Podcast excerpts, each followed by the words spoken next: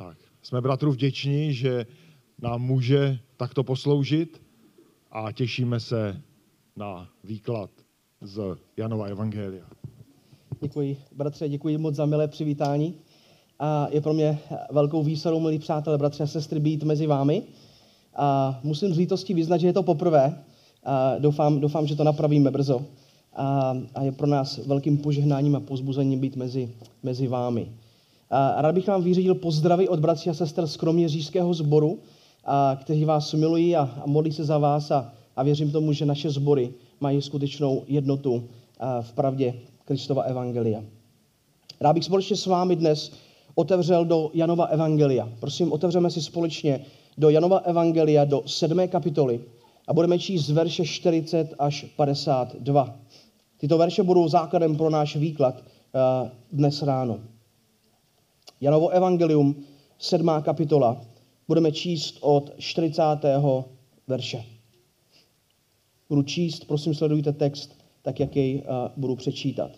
Jan 7 od 40. verše, zde nacházíme tato slova. Když někteří ze zástupu uslyšeli tato slova, říkali, to je skutečně ten prorok. Druzí říkali, to je Mesiáš. A jiní říkali, což Mesiáš přijde z Galileje. Neříká písmo, že Mesiáš přijde z potomstva Davidova a z Betléma, kde žil David. Tak vznikl v zástupu kvůli němu rozkol. Někteří z nich ho chtěli zajmout, ale nikdo na něho nevztahl ruce. Strážci tedy přišli k velekněžím a farizeům a ti jim řekli, proč jste ho nepřivedli? Strážci odpověděli, nikdo nikdy takto nemluvil, jako mluví tento člověk. Farizové jim odpověděli, i vy jste svedeni? Uvěřil snad v něho některý z vůdců nebo farizeů? Jen tento zástup, který nezná zákon, jsou prokletí. Jeden z nich, Nikodém, který předtím přišel k němu, jim řekl, odsuzuje náš zákon člověka, aniž ho nejprve vyslechne a zjistí, co učinil. Odpověděli mu, nejsi také ty z Galileje? Proskoumej to a vys, že z Galileje prorok nepovstane. A každý se odebral do svého domu. Dovolte mi se ještě krátce stišit. Oče náš nebeský, pane Bože, v Pánu Ježí Kristu, tak jak teď otvíráme Tvoje slovo, tak zvláštním způsobem přicházíme do Tvojí přítomnosti, Bože. A zvláštním způsobem jsme vystaveni moci a Tvého slova. A pane Bože, prosíme tě za to, aby Duch Tvůj svatý pracoval v našich životech. Bože, prosím tě za to, aby jsi byl milostiv tvojí církvi, aby tvoje církev rostla v poznání a Evangelia Páneše Krista a jeho osoby. Pane Ježíši, prosím tě za to, aby si byl nám milostiv, aby rostla také naše bázeň. Pane Bože, aby rostlo naše pochopení tvojí velikosti a tvého majestátu, pane Bože. Oče, prosím, buď mi milostiv, a tak jak budu otvírat tvoje slovo a pro tvůj milovaný a drahý lid, pane. Pane, tvoje slovo říká na jednom místě, kdo je hoden těchto věcí. Kdo je hoden být jejich součástí, pane. A tak jako hříšník, jako hynoucí hříšník, pane Bože, se pokusím kázat tvoje nevystížné slovo tvému lidu. Pane Bože, prosím, buďme milostiv. Je mi sílu a moudrost a pro budování tvojí církve a ke slávě tvého jména. Za to se modlíme ve jménu Páneše Krista. Amen. Víte, jedna z velkých nepravd, kterou nám dnes chce liberální křesťanství vnutit, je, že Ježíš byl takový pohodový chlapík. Že nás vedl k lásce a k bez, vlastně k bezbřehé toleranci téměř a prakticky všeho a čehokoliv. Vždyť přeci trávil nejvíce času s celníky, hříšníky a prostitutkami své doby, říkají mnozí. A nevykládal jim prý, jak mají lidé žít, co mají dělat a co mají naopak nedělat. Věří, že pán Ježíš byl propagátorem takové náboženské a znovu bezbřehé tolerance. Takové, kde bychom měli mluvit pouze o tom, co nás spojuje, ale nikdy o tom, co nás rozděluje. Ježíš by rozhodně, říkají mnozí, neměl působit rozdělení. Ale víte, byl to pán Ježíš, který říká na jednom místě a tato slova, vy je znáte velmi dobře. Nemyslete si, že jsem přišel uvést na zem pokoj. Nepřišel jsem uvést pokoj, ale meč, neboť jsem přišel postavit člověka proti jeho otci, dceru proti její matce a snachu proti její tchýni. Ne, Pán Ježíš Kristus sám nikdy o sobě nepřišel, nebo sám nikdy o sobě neřekl, že vždycky pouze za každých okolností přišel uvést pouze pokoj. A pouze uh, zahladit veškeré konflikty. To Pán Ježíš Kristus nikdy o sobě neřekl.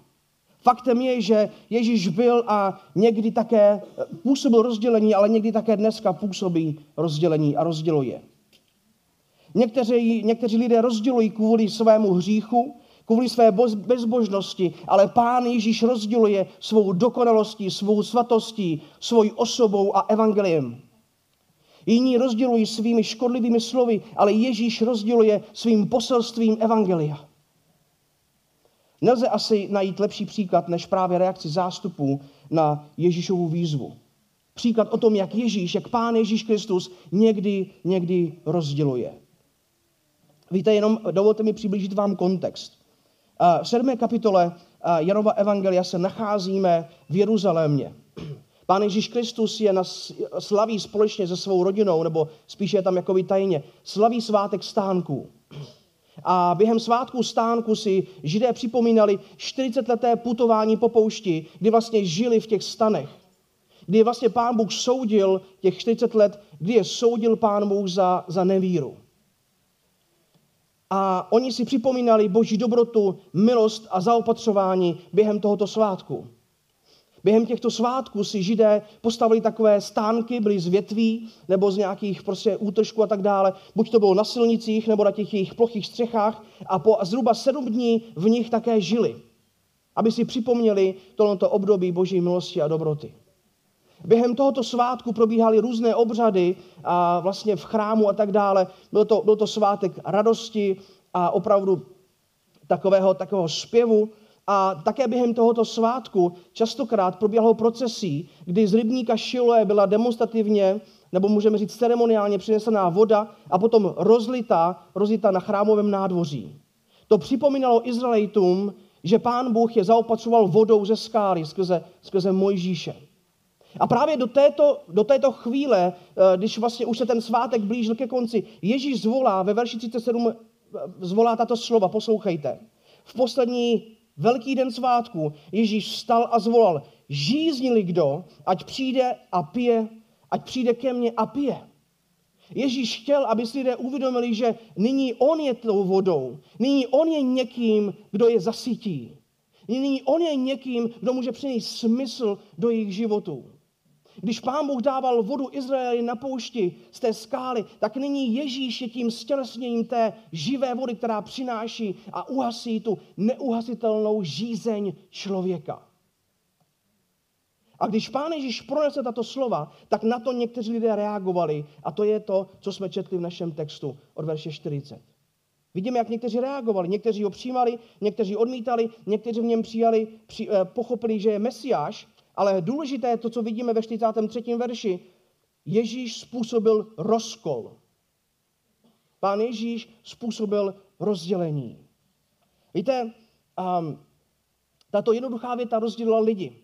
Ježíš se snaží lidem ukázat hlubší eh, smysl a hlubší rozměr toho, co oni dělají. Hlubší rozměr svátku, ale přináší to rozdělení. Snaží se je učit, že on je tím mesiášem, který přináší spasení z milosti skrze víru v něho. A když to udělal, okamžitě se v masy lidí začaly šířit rozpory a neschody. Víte, to tež platí i v dnešních církvích, rodinách. Víte, dokud se z křesťanství, dokud vy z křesťanství budete dělat záležitost zábavy nebo takové své pomocné terapie, všichni budou spokojeni s vámi. Všichni budete mít a všichni budeme mít takovou jakousi povrchní jednotu. Dokud je jméno Ježíš ponecháno jako takové blíže nedefinované jakoby slovo nebo slogan nebo heslo, tak bude panovat klid. A takový, takový povrchní pokoj. Když ovšem křesťané začnou trvat na biblickém poselství pravdy a ukřižovaném Ježíši jako jediném spasiteli hříšného lidstva, vždy budou následovat spory, bratři a sestry. Vždy bude následovat rozdělení. Vždy bude, vždy bude existovat určité napětí. A proč tomu tak je? Odpověď například, já věřím, nacházíme v Římanům první kapitole. V Římanům první kapitole v 18. verši čteme, že lidé potlačují pravdu. Jakmile uslyší jasnou a direktivní pravdu, lidé ji nesnesou a přinese rozdělení, protože lidé potlačují pravdu. Ve verši 22 čteme, že tvrdí lidé, že jsou moudří, ale stali se blázny. To je, proč lidé nesnesou pravdu a vždycky, pokud budete se snažit sdílet Krista, budete v napětí, v, jich, uh, budete v napětí v tom vztahu. Ve verši 23 čteme, že zaměnili slávu neporušitelného Boha za spodobení obrazu a plazu.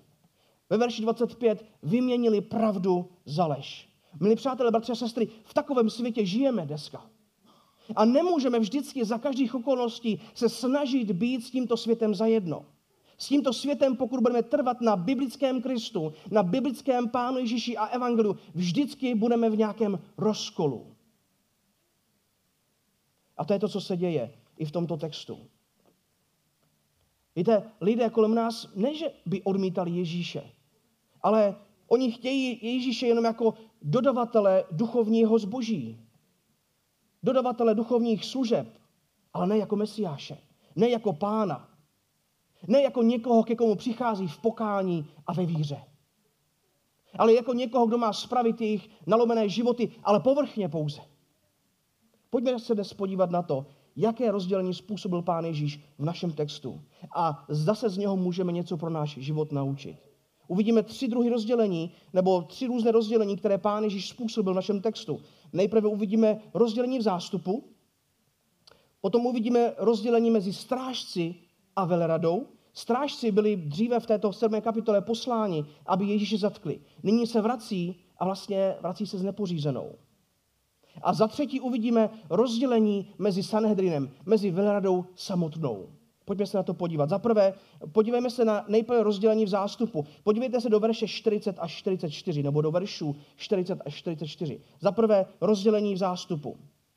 Když někteří ze zástupu uslyšeli tato slova, tedy slova o tom, že Ježíš je tou vodou, Ježíš je tím, který na, nasytí jejich žíznivé životy. Když někteří uslyšeli tato slova, říkali, to je skutečně ten prorok. Druzí říkali, to je Mesiáš. A jiní říkali, což Mesiáš přijde z Galileje. Neříká písmo, že Mesiáš přijde z potomstva Davidova a z Betléma, kde žil David. Tak vzniklo v zástupu kvůli němu rozkol. Jako vždy se u Ježíše vlastně myšlenkové proudy lidí rozbíhají různým způsobem. Když Ježíš něco řekl, tak lidé se ubírali různým způsobem. Byli tu ti, kteří se alespoň ubírali směrem k víře v Ježíše a ti, kteří směřovali k víře. Jan vypráví, že někteří z lidí říkali, to je skutečně prorok. Ve verši 40 vidíme, to je ten prorok. Je možné, že jim Ježíšovo kázání o živé, o živé vodě právě připomnělo Mojžíšovo čerpání vody z té skály. Ježíš mohl být o ním dlouho slibovaným prorokem, který bude, vlastně, který přichází po Mojžíšovi a o kterém mluví Mojžíš v knize Deuteronomium, Deuteronomium 18.15, Deuteronomium 18.15, pokud máte, můžete si otevřít. Tam čteme tato slova. Deuteronomium 18.15. Hospodin tvůj Bůh ti ustanoví proroka, jako jsem já ze tvého středu, ze tvých bratří. Jeho poslouchejte. A takže někteří mysleli na tento verš a říkali si, to asi bude ten prorok. Nevíme, jak pevné a jisté vyznání těchto lidí bylo, ale byl to krok správným směrem. Ježíš byl ten prorok a oni jej začali zvažovat a chtěli ho následovat možná v životě. Možná reagovali s úctou, ale alespoň se snažili pochopit slova Ježíše a snažili se ho respektovat. Podobný názor zastávali ti, kteří tvrdili, že toto je Mesiáš. To už bylo vlastně daleko víc a daleko blíže. Zde je vlastně naprosto srozumitelné a jasné vyznání víry některých lidí v tom zástupu a vlastně o to pán Ježíš vždycky usiloval.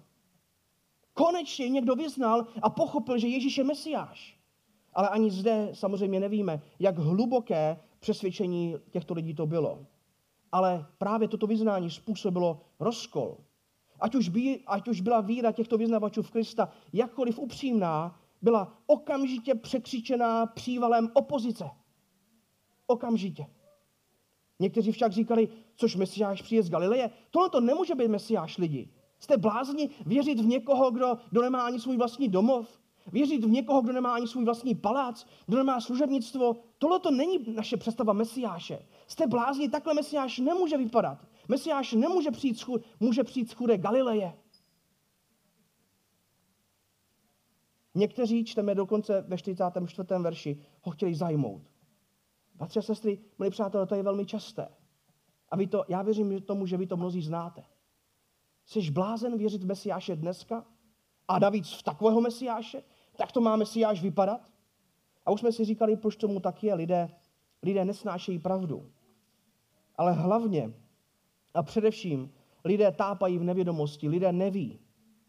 Víte, tito lidé, židé, kteří ho poslouchali, kteří poslouchali Krista, znali sice písmo, věděli, že Mesiáš přijde z potomstva Davidova z Betléma, ale milně si pro sebe uzavřeli, že to není Ježíš, že to nemůže být pán Ježíš. Ale ironie byla, že Ježíš, který se právě narodil z rodu Davidova, právě který se narodil v Betlémě, stál před nimi. Možná, že kdyby se ho zeptali, tak by jim řekl pravdu o tom, kým je a kde se narodil. Kdyby k němu přišli, tak, tak jak je vyzýval, zjistili by, že právě pán Ježíš je z Betléma. A že právě on je z rodu Davidova, jak o tom čteme v Lukášově evangeliu v druhé kapitole, nebo v Matoušově evangeliu v první kapitole a tak dále. Místo toho se před Ježíšem, to je ta ironie, místo toho se před Ježíšem, Ježíš stojí vedle nich a oni se před ním dohadují, odkud on je a o tom, že on nemůže být přece Mesiáš. Mysleli bychom si, že národ, který čeká svého Mesiáše, by si důkladně prověřil, zda tento člověk jim skutečně je nebo není, když to tvrdí. Ale jim vyhovovala jejich blažená nevědomost. Jejich, jejich um, uh, dojem o tom, že přece všecko znají o Kristu. Ale přitom byli opravdu ve v sebe, v sebeklamu. Takhle žijí mnozí lidé dneska, bratři a sestry. A my bychom se neměli bát s těmito lidmi být v konfliktu, ale v tom, v tom kladném slova smyslu. My bychom se jich neměli bát, neměli bychom se nechat zatlačit jejich nevědomostí a jejich sebevědomím, jejich falešným sebevědomím. Ale to jim vyhovovalo. Byli oddáni své nevíře a pohodlí. To byl ten důvod. Oni nechtěli svoje životy měnit. Oni nechtěli měnit své představy o tom, jak má vypadat Mesiáš. Ale Ježíš je v jejich představách ruší. On je ruší. A to bylo pro ně nepohodlné. Henry Ironside, známý, známý kazatel, evangelista, který cestoval po světě, kázal o Pánu Ježíši opravdu mnohokrát a jednou poznamenal tato slova. Velmi jednoduchá. On říká, nikdy jsem nepotkal nevěřícího, který by četl jedinou seriózní knihu s křesťanskými důkazy. Lidé skutečně nevědí. Oni, oni, ne, oni nevědí. Oni, oni pouze papouškují to, co slyší v televizi, na internetu nebo od svých takzvaných odborníků kolem sebe v médiích. Tak je to i dnes. Lidé mají jasné názory, ale pouze papouškují ostatní. Málo kdo si udělá čas k proskoumání toho, co Ježíš skutečně učil a kým skutečně je a co skutečně říká písmo o něm. Ano, samozřejmě, možná existují výjimky, ale obvykle to není. Je velmi málo, přes, víte, já bych řekl, je velmi málo přesvědčených nevěřících. Přesvědčených nevěřících. Oni pouze jsou nevěřící, protože všichni ostatní jsou nevěřící. Víte, co se stalo? Častokrát, tedy na neštěstí už to neděláme tak často, ale vždycky na Velikonoce jsme měli veřejné čtení písma a vždycky, když jsme měli veřejné čtení písma u nás na náměstí, tak jsme tam měli tým lidí, který se tak různě bavil na zastávce s lidmi. A víte, co bylo zajímavé? Vždycky, když třeba seděla prostě řada lidí na lavičce a pouze jeden člověk by odmítl rozhovor s námi, tak všichni odmítli. Všichni odmítli. Každému to bylo trapně. Ten se nebavil, proč bych já se bavil s těmi divnými lidmi. Ale víte, co bylo zajímavé? Pokud někdo se začal s námi bavit, tak celá lavička se s námi začala bavit. To jak lidé fungují dneska. Oni nejsou přesvědčení nevěřící. Oni se pouze bojí, oni nevědí, oni nechápou, oni nerozumí. Oni pouze kopírují to, co ostatní dělají. A takovým lidem my čelíme. A my bychom se neměli bát tohoto konfliktu, bratři a sestry.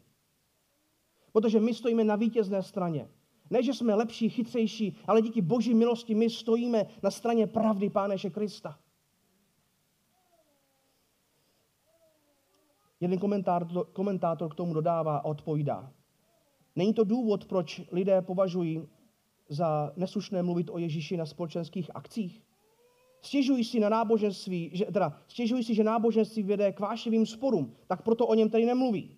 Proč ale potom rádi diskutujeme o jiných kontroverzních tématech, jako o národních záležitostech, sociálních tématech, problémech v ekonomice a v politice? O tom se lidé nebojí bavit, přestože to působí spory. Důvodem, proč lidé se nebaví o Kristu, důvodem je, že lidé jsou oddáni své nevědomosti o Kristu, kterého vnímají jako hrozbu pro svou pohodlnou nevíru. V posledních letech je tlak na to, že Ježíš je přeci ten, kdo spojuje.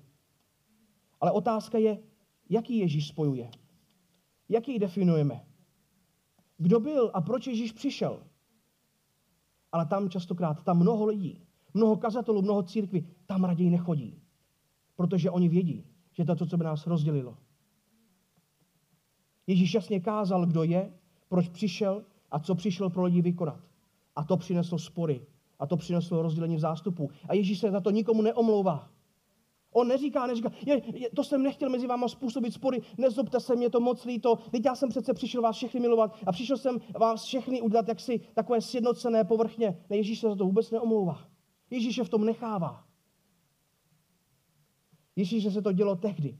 Jestliže se to dělo Kristu v jeho službě, v jeho pozemské službě, pak bychom se neměli divit, že upřímné křesťanské svědectví dnes, bratře a sestry, vyvolá rozkol a vy to víte. Dokonce mezi vámi a nekřesťany, ale dokonce mezi vámi a domělými křesťany. Domělými věřícími. Ježíš se tím nenechal zastavit a my bychom se tím taky neměli nechat zastavit. Další rozdělení, které Ježíš způsobí, je mezi strážci a tou velradou. Podívejte se do verše 45 až 49. Strážci tedy přišli k velekněžím a farizeům a jim řekli, proč jste ho nepřivedli? Strážci odpověděli, nikdo nikdy takto nemluvil, jako mluví tento člověk. Farizeovým odpověděli, i vy jste svedení. Uvěřil snad v něho některý z vůdců nebo farizeů. Jen tento zástup, který nezná zákon, jsou prokletí.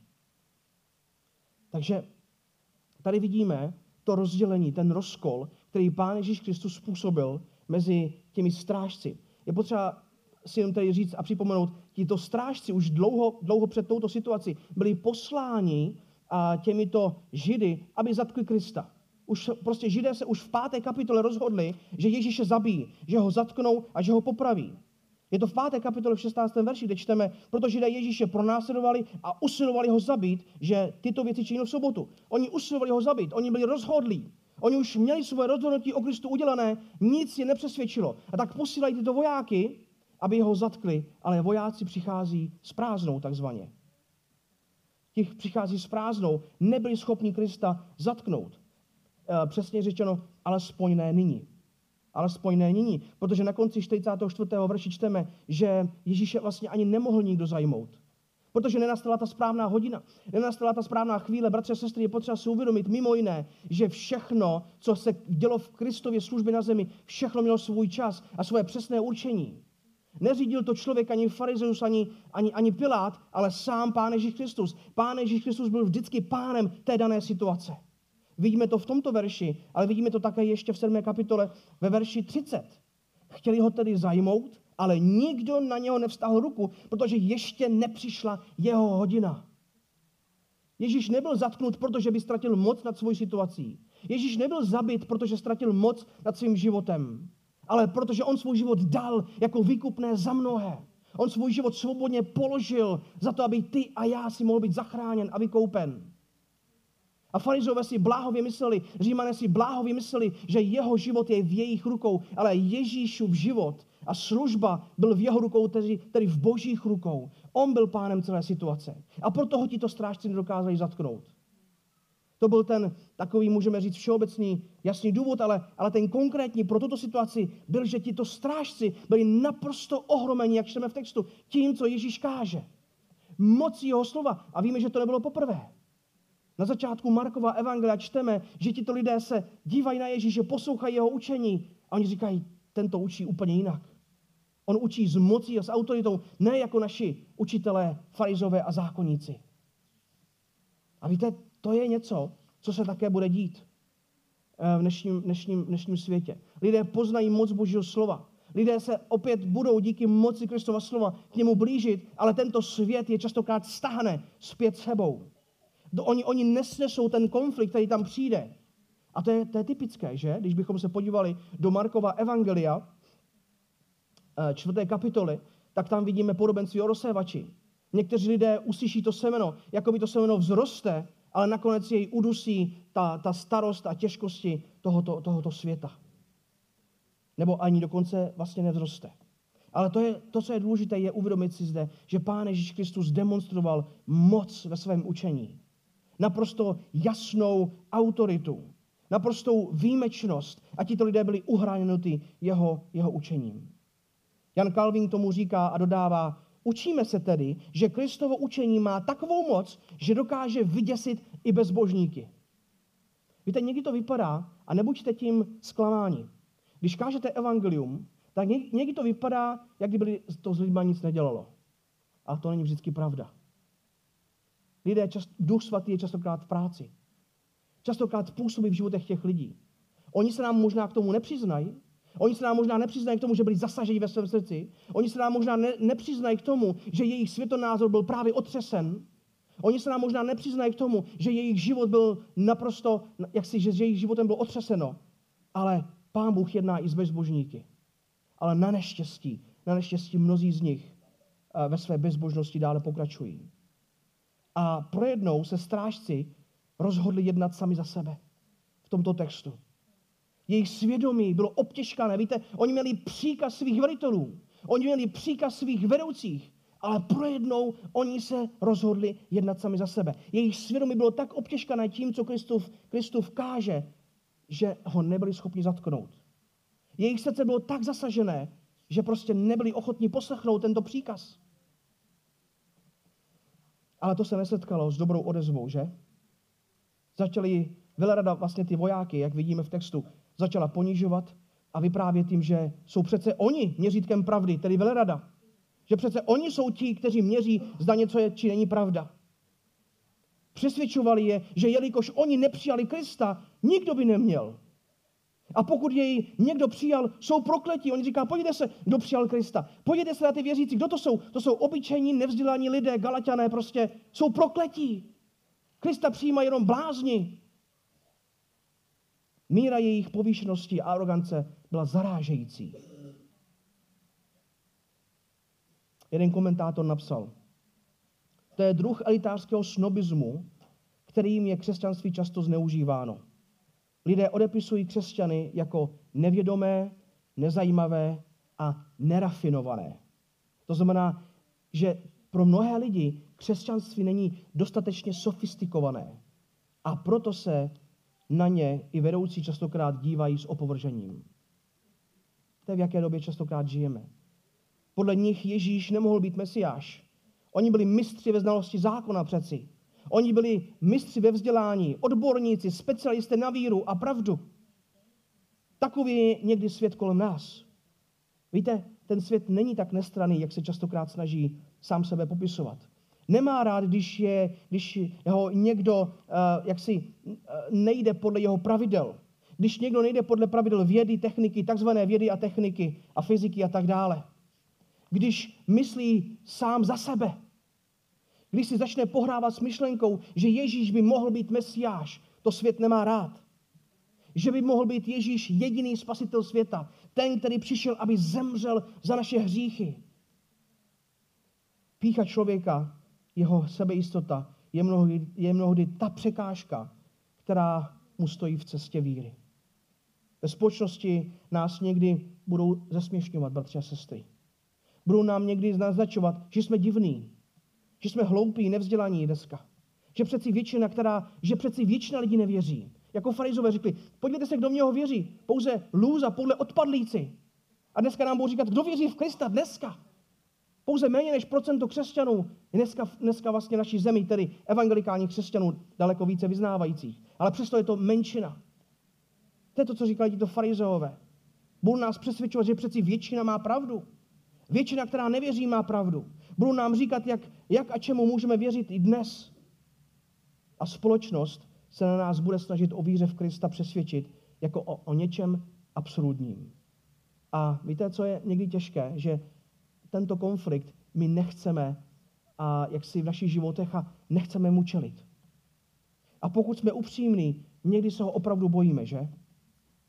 Ale musíme si uvědomit jednu věc. Víte, my máme osobní zkušenost s Kristem. To je ten rozdíl. To byl ten rozdíl mezi vojáky a veleradou. Vojáci slyšeli, viděli. Oni měli tu zkušenost. To je někdy velmi těžko přenositelné. A to, tu samou zkušenost měl i Nikodem, který šel a přesvědčil se. Budeme o tom se bavit za, chvili, za chviličku. A víte, i ty máš zkušenost s Kristem. Ty jsi zažil, jak tě změnil. Ty jsi zažil, jaké to bylo, když jsi poprvé zjistil, že je ti odpuštěno. A že můžeš mít naději a většinou perspektivu pro život. Ty, ty máš naději, pro tebe má Kristus hodnotu, protože jsi pochopil, co pro tebe udělal. Ale lidé, kteří tě budou napadat, oni toto neví. To je jako velerada. Na rozdíl od nich, vojáci zažili moc jeho slova a byli zasaženi ve svých srdcích. Víte, bratři a sestry, používejme svoje svědectví. Mluvme o tom, co Pán Bůh dělal v našich životech. Mluvme o tom, co Pán Bůh udělal v našich rodinách. Ukažme realitu křesťanské víry a moc Kristova slova v našich životech. Víte, možná, že jsme um, neohrožení evangelisté, ale pokud naše životy nesvědčí o Kristu, pokud naše svatost a stoupající posvěcení nesvědčí o moci evangelia v našem životě, budeme velmi limitováni v našem křesťanství. Ano, tehdy se nám lidé budou vysmívat a právem. Právem se nám budou vysmívat. Ať naše kázání Evangelia začíná našimi životy. Sdílíme o tom, co Pán Ježíš Kristus udělal v našich životech. Víte, to, to nikdo nemůže odmítnout. Ano, možná, že lidé můžou odmítnout důkazy historické, eh, faktické, literární a tak dále, ale nikdo nemůže popřít to, co Kristus udělal ve tvém životě. Tento svět leží ve tmě. Je nespokojený, na rozdíl od křesťana, který byl přenesen z pravomoci temnoty. A poštol Pavel píše v Koloským, Koloským 1, 12 a 14. Koloským 1, 12 a 14. On nás vysvobodil z pravomoci temnoty a přenesl do království na své lásky. V němž máme skrze jeho krev vykoupení, odpuštění hříchů. Co má společného světlo s temnotou, ptá se apoštol Pavel ve 2. Korinským 6. kapitole. 2. Korinským 6, 14 až 15. Nebuďte zapřeženi do cizího já s nevěřícími. Neboť co má společného spravedlnost s nepravostí? A jaký je společenství světla s temnotou? Jaký je souzvuk Krista s Beliálem? Jaký podíl věřícího s nevěřícím? Víte, tento svět už není, nebude a nemůže být tvým domovem. To je, ta, to, je to, co se učíme z těchto, z těchto textů mimo jiné. Nemůže být tvým domem, co má společného světlo. A ty se nemůžeš snažit, milí příteli, bratře, sestro, ty se nemůžeš snažit vždycky za každou cenu být v jednotě s tímto světem. Pokud budeš Krista důsledně následovat, vždy tam bude určité napětí a konflikt. Neboj se toho. Pokud se konfliktu budeš bát, nebo pokud se konfliktu budeš chtít vyhnout, vždy ale za každou cenu hrozí, že se dopustíš kompromisu. Poslední rozdělení je rozdělení mezi veleradou samotnou. V rámci velerady. Podívejte se do verše 50 až 52. Jeden z nich, Nikodem, už ho známe, že, ze třetí kapitoly, který předtím přišel k němu, jim řekl, odsuzuje náš zákon člověka, aniž ho nejprve vyslechne a zjistí, co učinil. Odpověděli mu, nejsi také ty z Galileje? Proskoumej to a vys, že z Galileje prorok nepovstane. A každý se odebral do svého domovu. Tedy další rozdělení nastalo mezi členy Velerady. Nikodem byl jeden z členů Velerady. byl velmi vysoce postavený člověk. Ale my už ho známe ze třetí kapitoly, že, že po tajmu pravděpodobně přišel ke Kristu, ale to nevadí, že to bylo po tajmu. Vidíte, vidíte tu zvláštní věc? I Nikodem se na začátku bál toho rozdělení. I Nikodem se na začátku bál toho konfliktu. Nechtěl, aby ho nikdo viděl.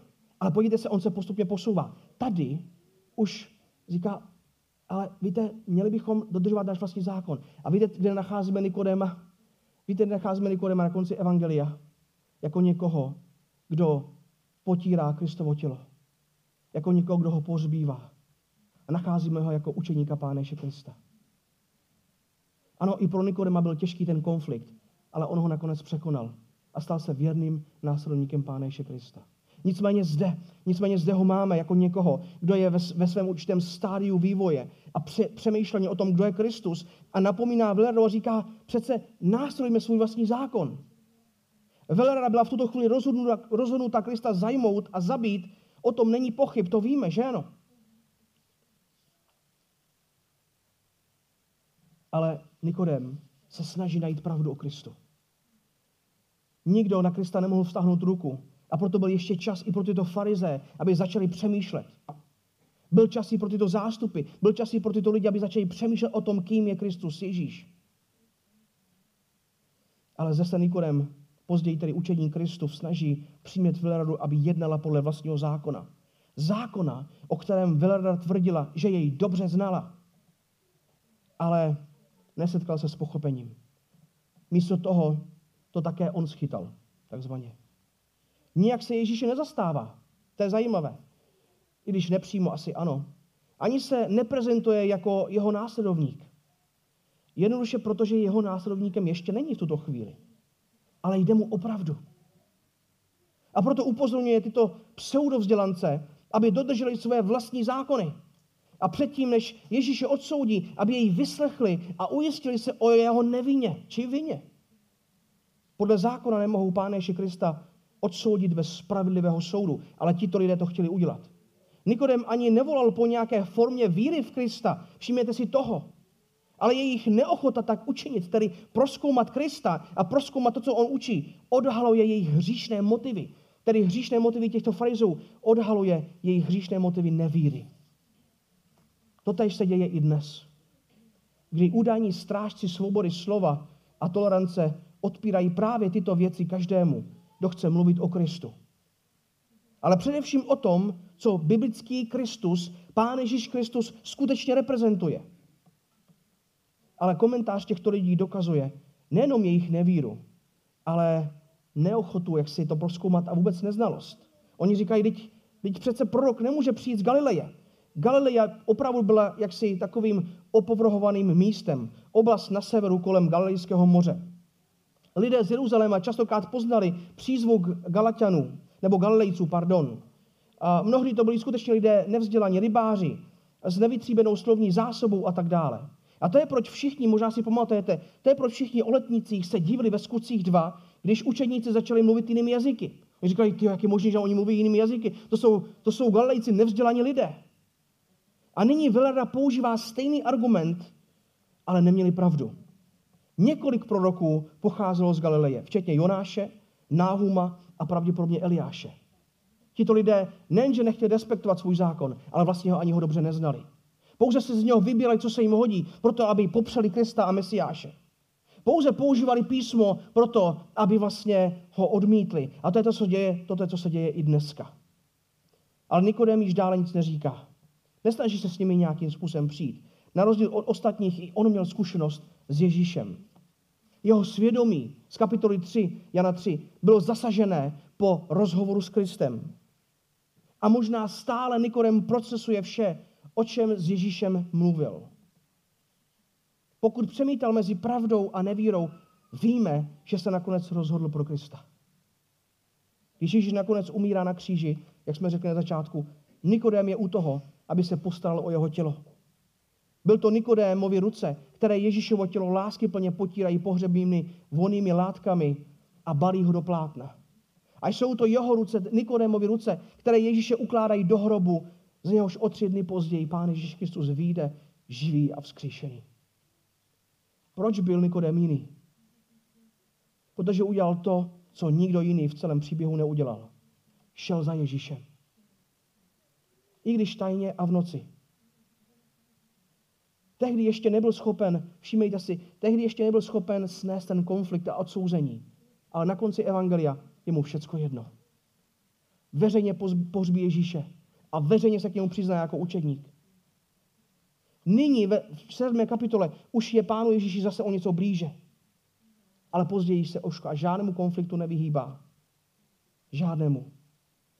Nicméně předtím vidí Ježíšovi skutky, slyší jeho slova a později říká, nikdo nemůže dělat to, co ty, není s ním Bůh. On chápe, on rozumí, on přemýšlí. A není ochoten Pána Ježíše Krista jen tak odmítnout. On se svou, uh, on se se svou nevědomostí udělal správnou věc. Přišel za Pánem Ježíšem. Hledal pravdu v jeho slově. Milí příteli, možná, že i ty zápasíš a říkáš si, co mám ve svém životě dělat, jakým způsobem se mám vypořádat s Kristem. Běž za Kristem. Modli se, prozo. A ti pomůže pochopit pravdu o tobě, o svém hříchu. O tom, proč ho potřebuješ. A ti otevře, otevře srdce. Nikodem proto měl v tomto schromáždění osobní platnou zkušenost s Ježíšem. A výsledkem bylo, že jeho svědomí bylo zasažené a nakonec reagoval, reagoval vírou. Na závěr, víte, upřímná nevědomost není hanbou. Upřímná nevíra není hanbou, pokud upřímně hledáme pravdu, tak jako Nikodem. Víte, proto nám Bůh dal písmo, proto nám Bůh dal Bibli. Někdo když si napsal, jak veliká tragédie však čeká na ty, kdo se odvrátí od pravdy. Kdo nikdy nepozná Ježíše skrze Boží slovo a kdo nakonec zjistí, že její svědomí je tak obtěžkané, že jediné, co chtějí, je zbavit se Ježíše a jeho znepokojivé přítomnosti. V tomto životě vždy bude rozdělení. Budou ti, kteří přicházejí k Ježíši a nacházejí víru a život, ale i ti, kteří se ho chtějí pouze zbavit a berou si do srdce kladiva, která Ježíše přibyla na kříž. Někteří z vás nesnáší toto rozdělení. Někteří z vás nesnášíte toto napětí, protože chcete žít v tomto světě a chcete skloubit křesťanskou víru s životem a praktikami a prioritami světa. Chcete to, co nabízí Ježíš, ale i to, co nabízí tento svět. A proto se nejste schopni rozhodnout plně pro Krista. Ale to nejde. Nelze sloužit dvěma pánům, říká sám pán Ježíš. Milí příteli, ale ještě není pozdě. Ještě není pozdě, abys přišel k Ježíši, důvěřoval mu a, a jak si překonal to veliké napětí. A tu bojácnost, kterou v sobě máš. A oddělil se od tohoto světa, ne z nenávistí, ne s neláskou, ale oddělil se od tohoto světa a následoval Krista. Protože na světě totiž ještě jednou naposledy, naposledy nastane jedno velké rozdělení. A to už nebude, to už vlastně bude dělat Ježíš sám, zcela, zcela záměrně. Poslouchejte slova z Matouše. Matoušova Evangelia 25. To je to rozdělení, kterého nechceme být součástí ve smyslu, nechceme být na té špatné straně.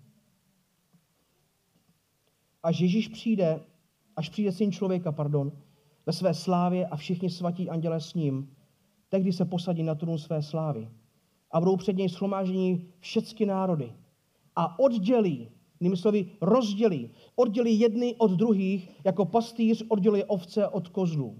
Ovce postaví po své pravici a kozly po své levici. Potom řekne král těm po své pravici, pojďte požehnaní mého otce, přijměte dědictví království, které je pro vás připraveno od založení světa. Potom řekne i těm po levici, jděte ode mě, prokletí do věčného ohoně, který je připraven pro ďábla a jeho anděli. A ti to půjdou do věčného trápení, ale spravedliví do věčného života. Milí příteli, pokud dneska nesnešeš to rozdělení od světa a nesneseš to, že pokud budeš následovat Krista, tak budeš muset být oddělen od světa. Bude, bude tam určité napětí. Pokud toto nesneseš, pokud toto je to, co ti brání dneska následovat Krista, budeš muset jednoho dne podstoupit daleko bolestivější rozdělení. A to rozdělení od samotného Krista a Spasitele na věčnost.